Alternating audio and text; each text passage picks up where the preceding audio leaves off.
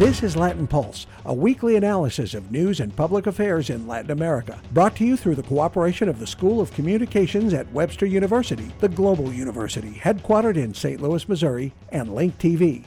And now, here's host Rick Rockwell. Bienvenidos and welcome to Latin Pulse.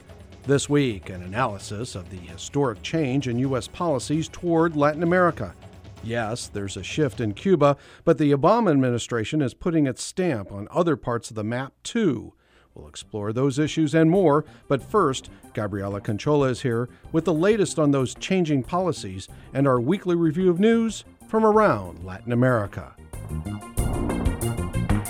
U.S. President Barack Obama called for the end of economic sanctions on Cuba. Obama repeated his call for a major change in relations between the United States and Cuba in his annual State of the Union address this week. As His Holiness Pope Francis has said, diplomacy is the work of small steps. These small steps have added up to new hope for the future in Cuba. And after years in prison. We are overjoyed that Alan Gross is back where he belongs. Welcome home, Alan. We're glad you're here. Gross served more than five years in Cuban detention facilities, charged with crimes against the Cuban state for his work with Cuba's Jewish community. Gross in the U.S. said he was connecting community centers to the internet, but Cuban officials say he was caught with electronic spying devices. Arranging a prisoner exchange that included Gross was a key part of the diplomatic shift between the countries. The day after the speech, a high level delegation from the U.S. State Department arrived in Havana to open talks on migration, human rights, and the opening of embassies. This was the first high level State Department group to visit Cuba in 38 years. We'll have more on these historic changes in U.S. policy later in this program. A murder mystery has Argentines out in the street protesting and showing support for the victim. Special Prosecutor Alberto Nisman. Nisman had recently accused President Cristina Fernandez de Kirchner and members of her government of a cover up. Nisman said Argentina's current government had tried to erase Iran's connection to the bombing of a Jewish center in Buenos Aires in the mid 1990s. The bombing killed 85 people. Nisman was killed the day before he was to publicly present evidence in the case. Initially, investigators said they believed he committed suicide. But President Fernandez says she believes Nisman was murdered. Forensic evidence is now pointing investigators toward agreeing he was murdered. Argentina has the largest Jewish population in Latin America and is among the top countries with Jewish populations outside Israel. Speculation about the death of poet Pablo Neruda has Chile wondering if he was murdered. Official reports had Neruda dying of cancer in 1973, just two years after he won the Nobel Prize for Literature. Neruda died just 12 days after a coup that brought dictator Augusto Pinochet to power. Neruda had been a strong supporter of President Salvador Allende, who died in the coup. Chilean authorities exhumed Neruda's body two years ago, but tests did not show any traces of foul play. Chile's government announced this week it will reopen the investigation and run tests with new technology to finally set the question to rest. That favorite cup of coffee that gets your morning started could soon be more expensive, and you'll have coffee rust to blame. The rust is a plant disease affecting crops from Mexico to Peru. This past week, El Salvador announced it had lost at least a third of its coffee crop to the rust. Coffee crops in Central America are again hard hit this year. That will likely affect the higher priced brands. For Latin Pulse, I'm Gabriela Canchola. Thanks, Gabriela. Our shout out returns this week as we acknowledge our listeners in Vancouver, British Columbia, Canada. We had more listeners in Vancouver this week than any other city worldwide. Thanks to all our Canadian listeners. And now, this week's focus on changing U.S. policies and the countries seemingly aligned to oppose U.S. diplomacy. Later, we'll be looking at CELAC, a hemispheric group that pointedly excludes both the U.S. and Canada. And because we're thinking of our Canadian listeners, of note is the nudge that Canada provided in bringing the U.S. and Cuba closer together last month. Both the Canadians and Pope Francis provided crucial diplomatic help to bridge the gaps between the Obama administration and the Castro regime. This week, we turn to Adam Isacson at the Washington office on Latin America, WOLA, for analysis. We talked to Isacson via Skype from his office in Washington, D.C., about not just the tectonic shift in Cuba policy, but also the wider reach recently throughout Latin America of President Obama and his team. They are very meaningful shifts, and I think they're things that the Obama administration had wanted to do for a few years, um, but for a variety of reasons, both um, maybe some, some folks holding them back in, in the congressional majority in the Senate, but also um, the Alan Gross situation in Cuba, they weren't able to make a lot of it happen. Now um, the tone really has shifted, and note that this is all shifting just uh, three months or so ahead of the Summit of the Americas that's going to happen in April in Panama. Um, I think at that summit, uh, you're going to see a lot more openness toward dialogue with the United States among countries that have not before you're already seeing it. Um, you've seen, um, well, Brazil has announced a state visit. Um, the, that Dilma this time, uh, Rousseff. As long as there are no new uh, revelations of NSA um, uh, spying on Brazil, should be coming in September. Um, Evo Morales the other day in, in Bolivia um, expressed a strong interest in reestablishing ambassadors for the first time since 2008. Um, you know, there's relations, of course, with, with traditional friends like um, in Mexico and, and Honduras, uh, Mexico and Colombia, rather, are pretty uh, well good. And, and, the, and the, the presidents of Honduras, El Salvador, and Guatemala are in constant dialogue now on uh, things like citizen security. So, yeah, it's not making, except for Cuba, it's not making huge headlines, but there is more of a desire in the region, I think, to engage with the United States rather than simply try to posture oneself as independent of the United States. I could be overstating this, um, but I think you're already seeing it, and I think uh, they can maintain this momentum. I would add to that just briefly that the uh, the executive order on immigration also um, uh, improved uh, the view of the United States, especially in Mexico and Central America. We see that Vice President Biden has taken a lead role in Latin America uh, that is not just symbolic. He, he's made these overtures to Venezuela. We've seen the breakthrough with Cuba. Are, are we going to see a rapprochement with Venezuela too? Um, I would hold off on the rapprochement with Venezuela just because it's not clear who to interact with there.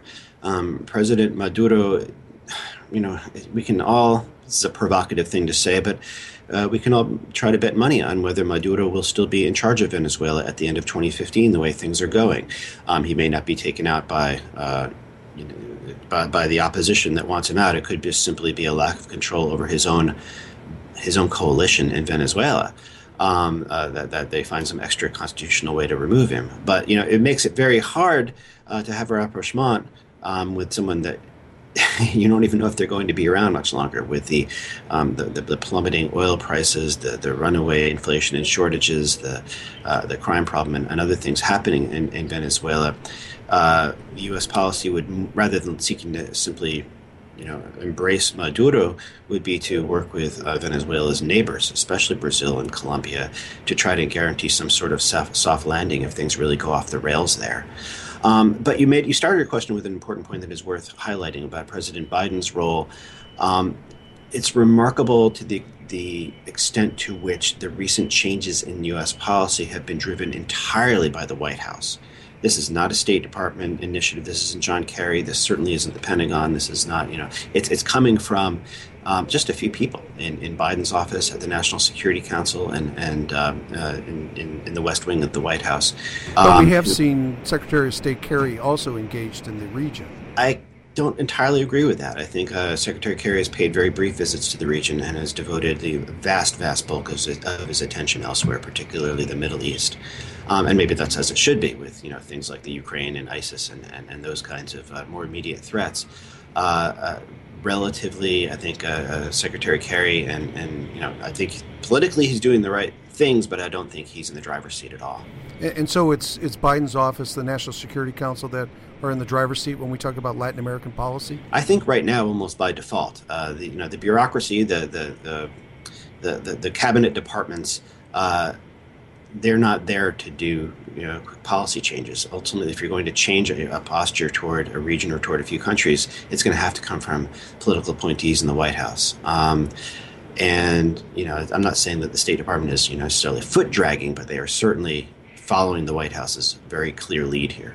And so then it would be the White House that's really pushing the Cuba initiatives, uh, White House, Biden's office. 100%. And, and Ricardo Zuniga, the National Security Advisor, uh, or National Security Council's office director for, uh, for Latin America, has gotten a lot of uh, credit, including in the mainstream press, for having really played the uh, outsized role here.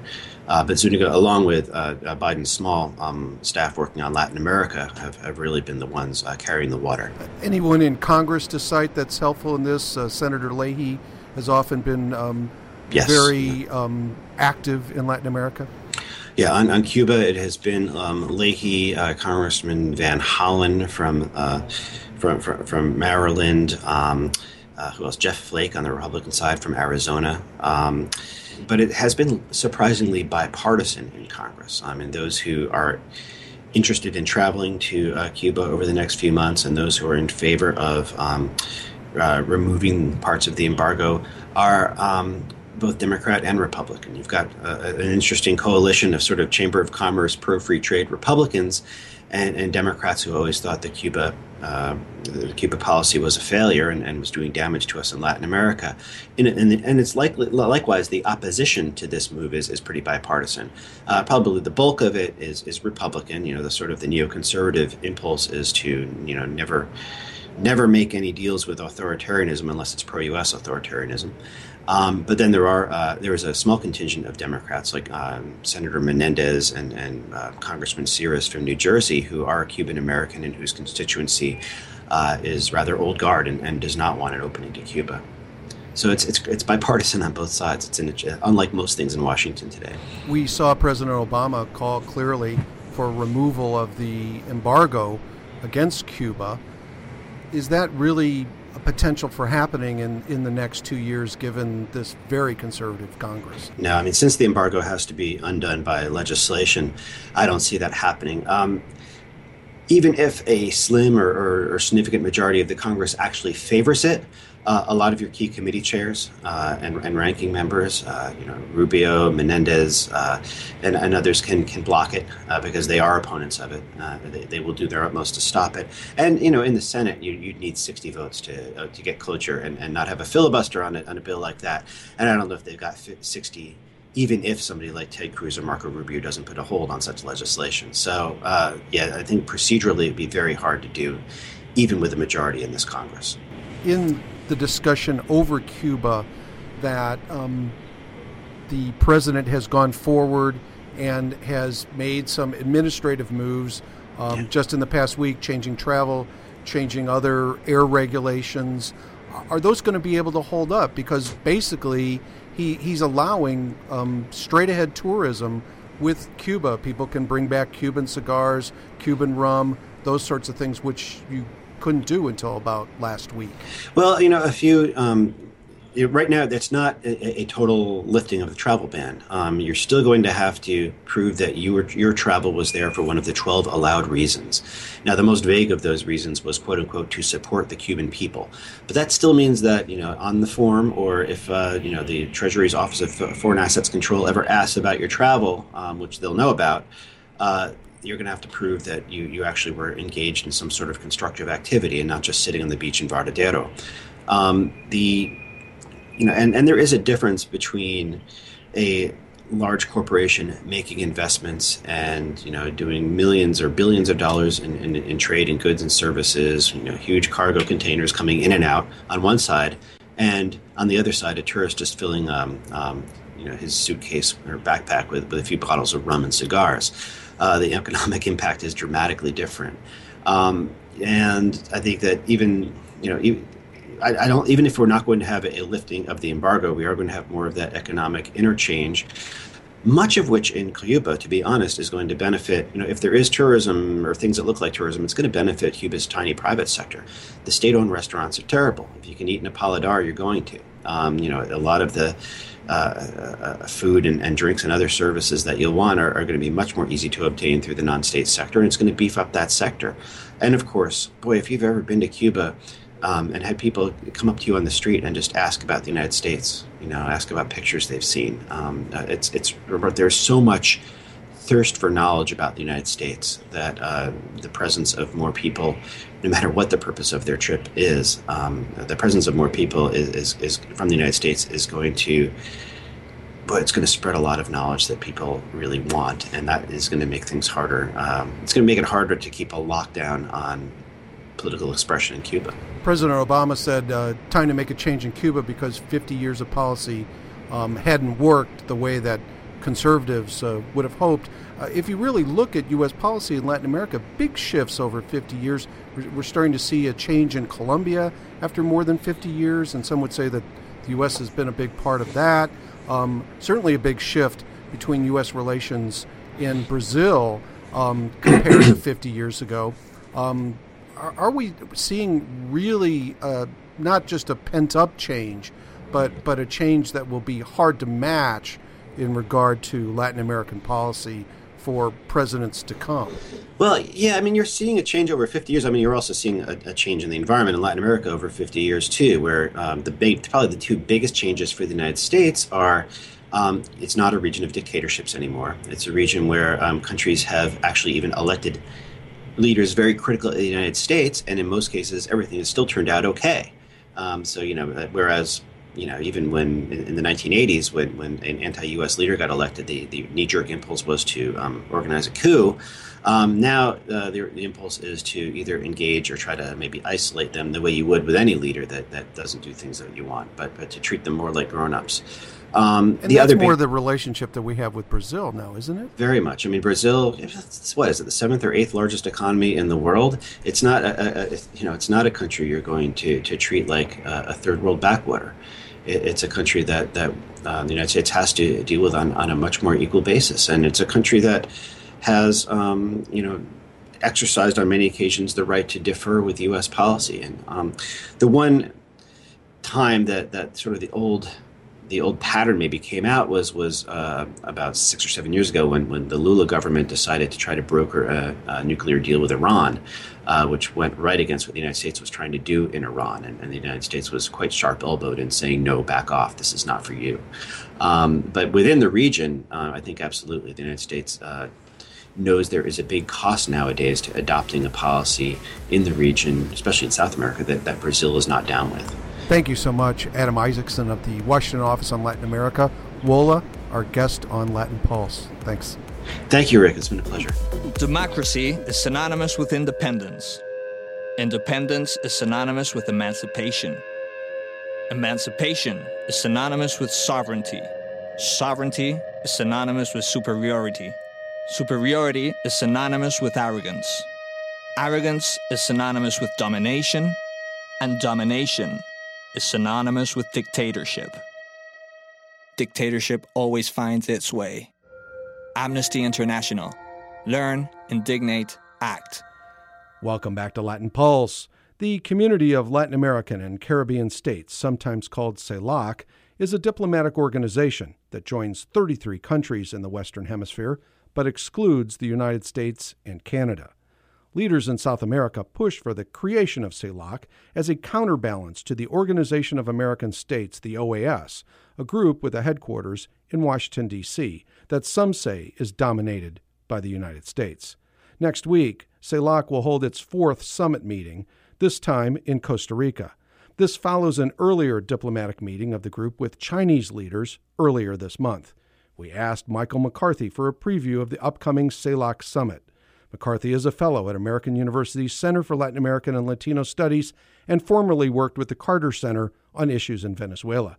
We spoke with him via Skype in Washington, D.C.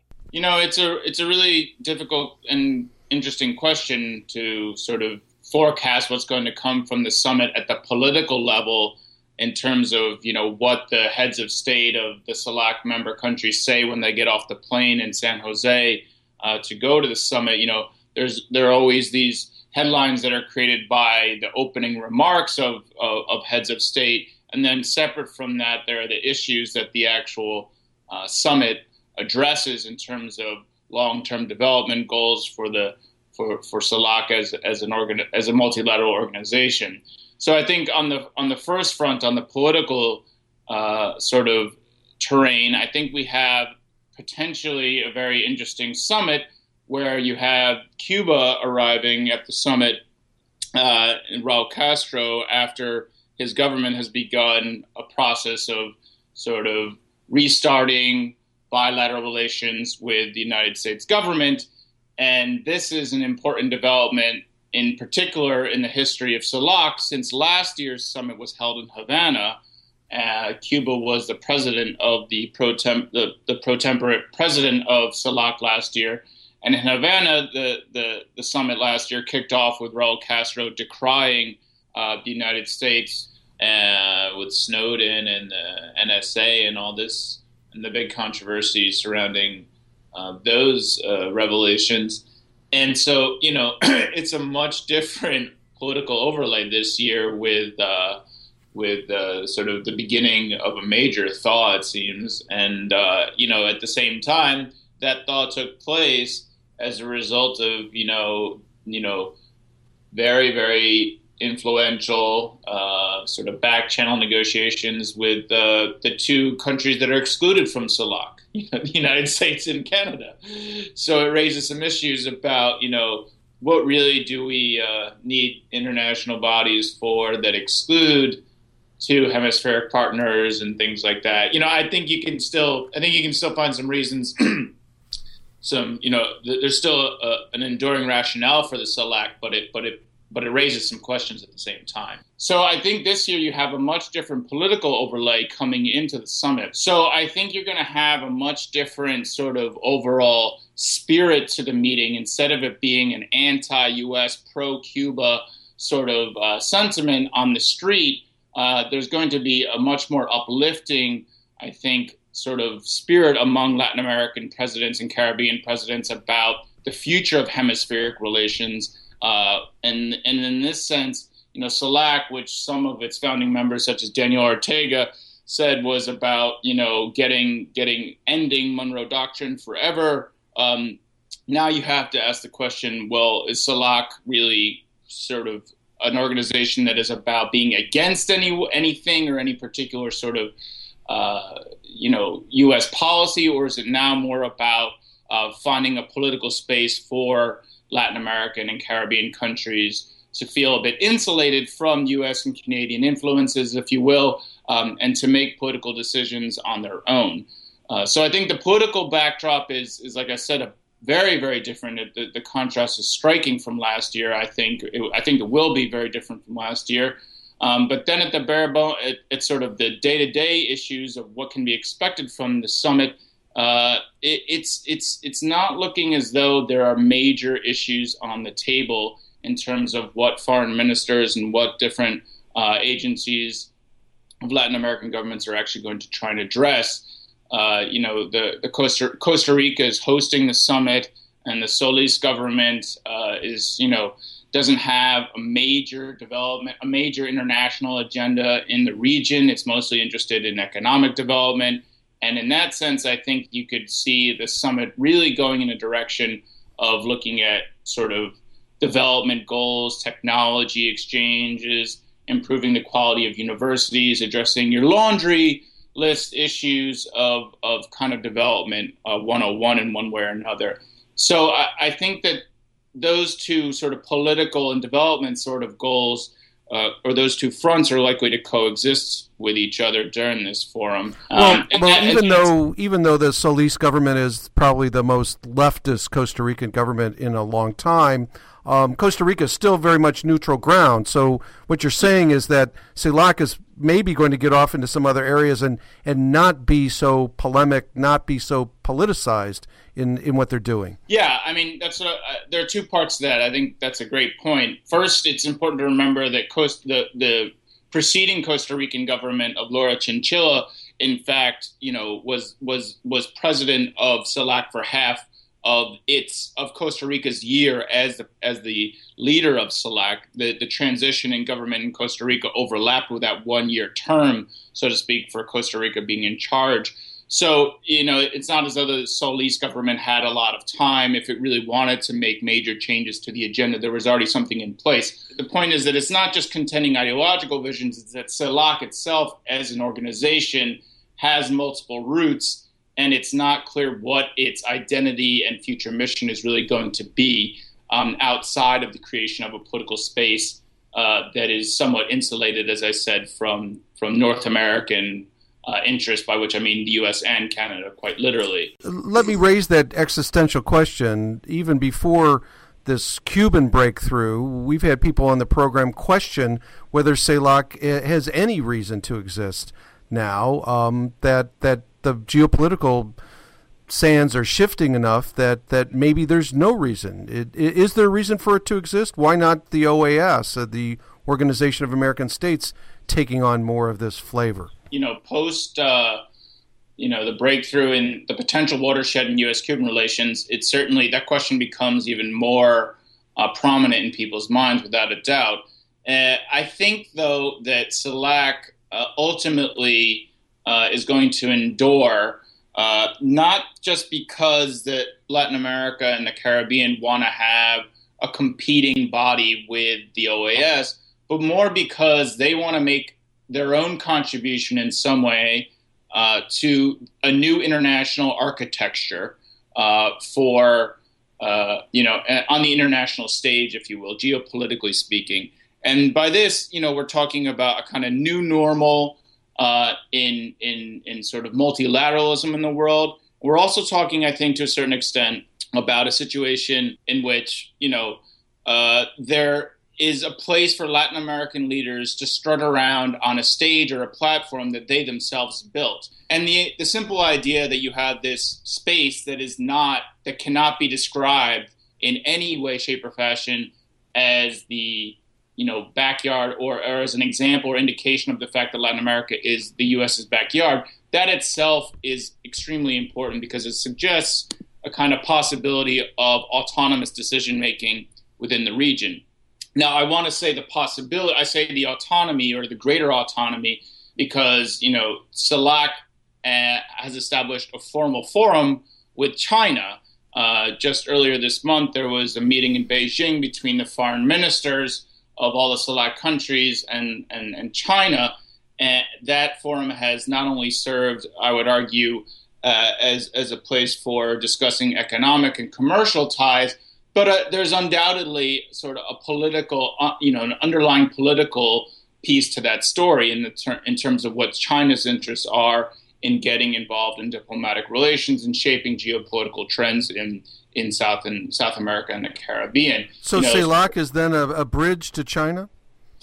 Yeah, I mean, I, I I don't think I think that bridge has already existed. What it is is a kind of you know putting the putting the arches on that bridge, you know, sort of buttressing it further because what what CELAC what the CELAC China Forum does is give continuity at a diplomatic level to the already existing strong commercial ties between uh, the re- between South America, the Caribbean, and and and uh, China. So uh, it, it, it's it's a formalization of an already existing pattern, I would argue, in some ways. Michael McCarthy, research fellow at American University Center for Latin American and Latino Studies, joining us on Latin Pulse via Skype from Washington D.C. Thanks so much. My pleasure, Rick. Hope to be with you again soon. That concludes our program on diplomatic issues in Latin America. Special thanks this week to listener Eli Frank Suarez of Falcon, Venezuela. A disc jockey, Suarez provided special music mixes for this program. If you're looking for earlier editions of Latin Pulse, we're available in various locations on the web, including iTunes, Facebook, and Flipboard. You can also find us in the Brazilian online game Mini Mundos. If you'd like to comment on this program, you may leave us a message online via SoundCloud, or you may write us via email you can find us at latinpulse at gmx.com. That's Latin Pulse, all one word, at gmx.com. To see the Latin Pulse archives of video programs on Latin America, you can check out Link TV's website, www.linktv, all one word, .org, and then slash Latin Pulse, also all one word. Thanks for joining us this week on Latin Pulse. We want to acknowledge our entire team, including Zach Kromer, who provided engineering and internet technical support, production assistant Gabriela Canchola, and producer Jim Singer. I'm Rick Rockwell. Escúchenos otra vez. Gracias por su tiempo. Latin Pulse is produced at the School of Communications at Webster University, the global university, headquartered in St. Louis, Missouri, with music copyright support through Webster University and Link TV. This program is copyright 2015 Las Rocas Productions.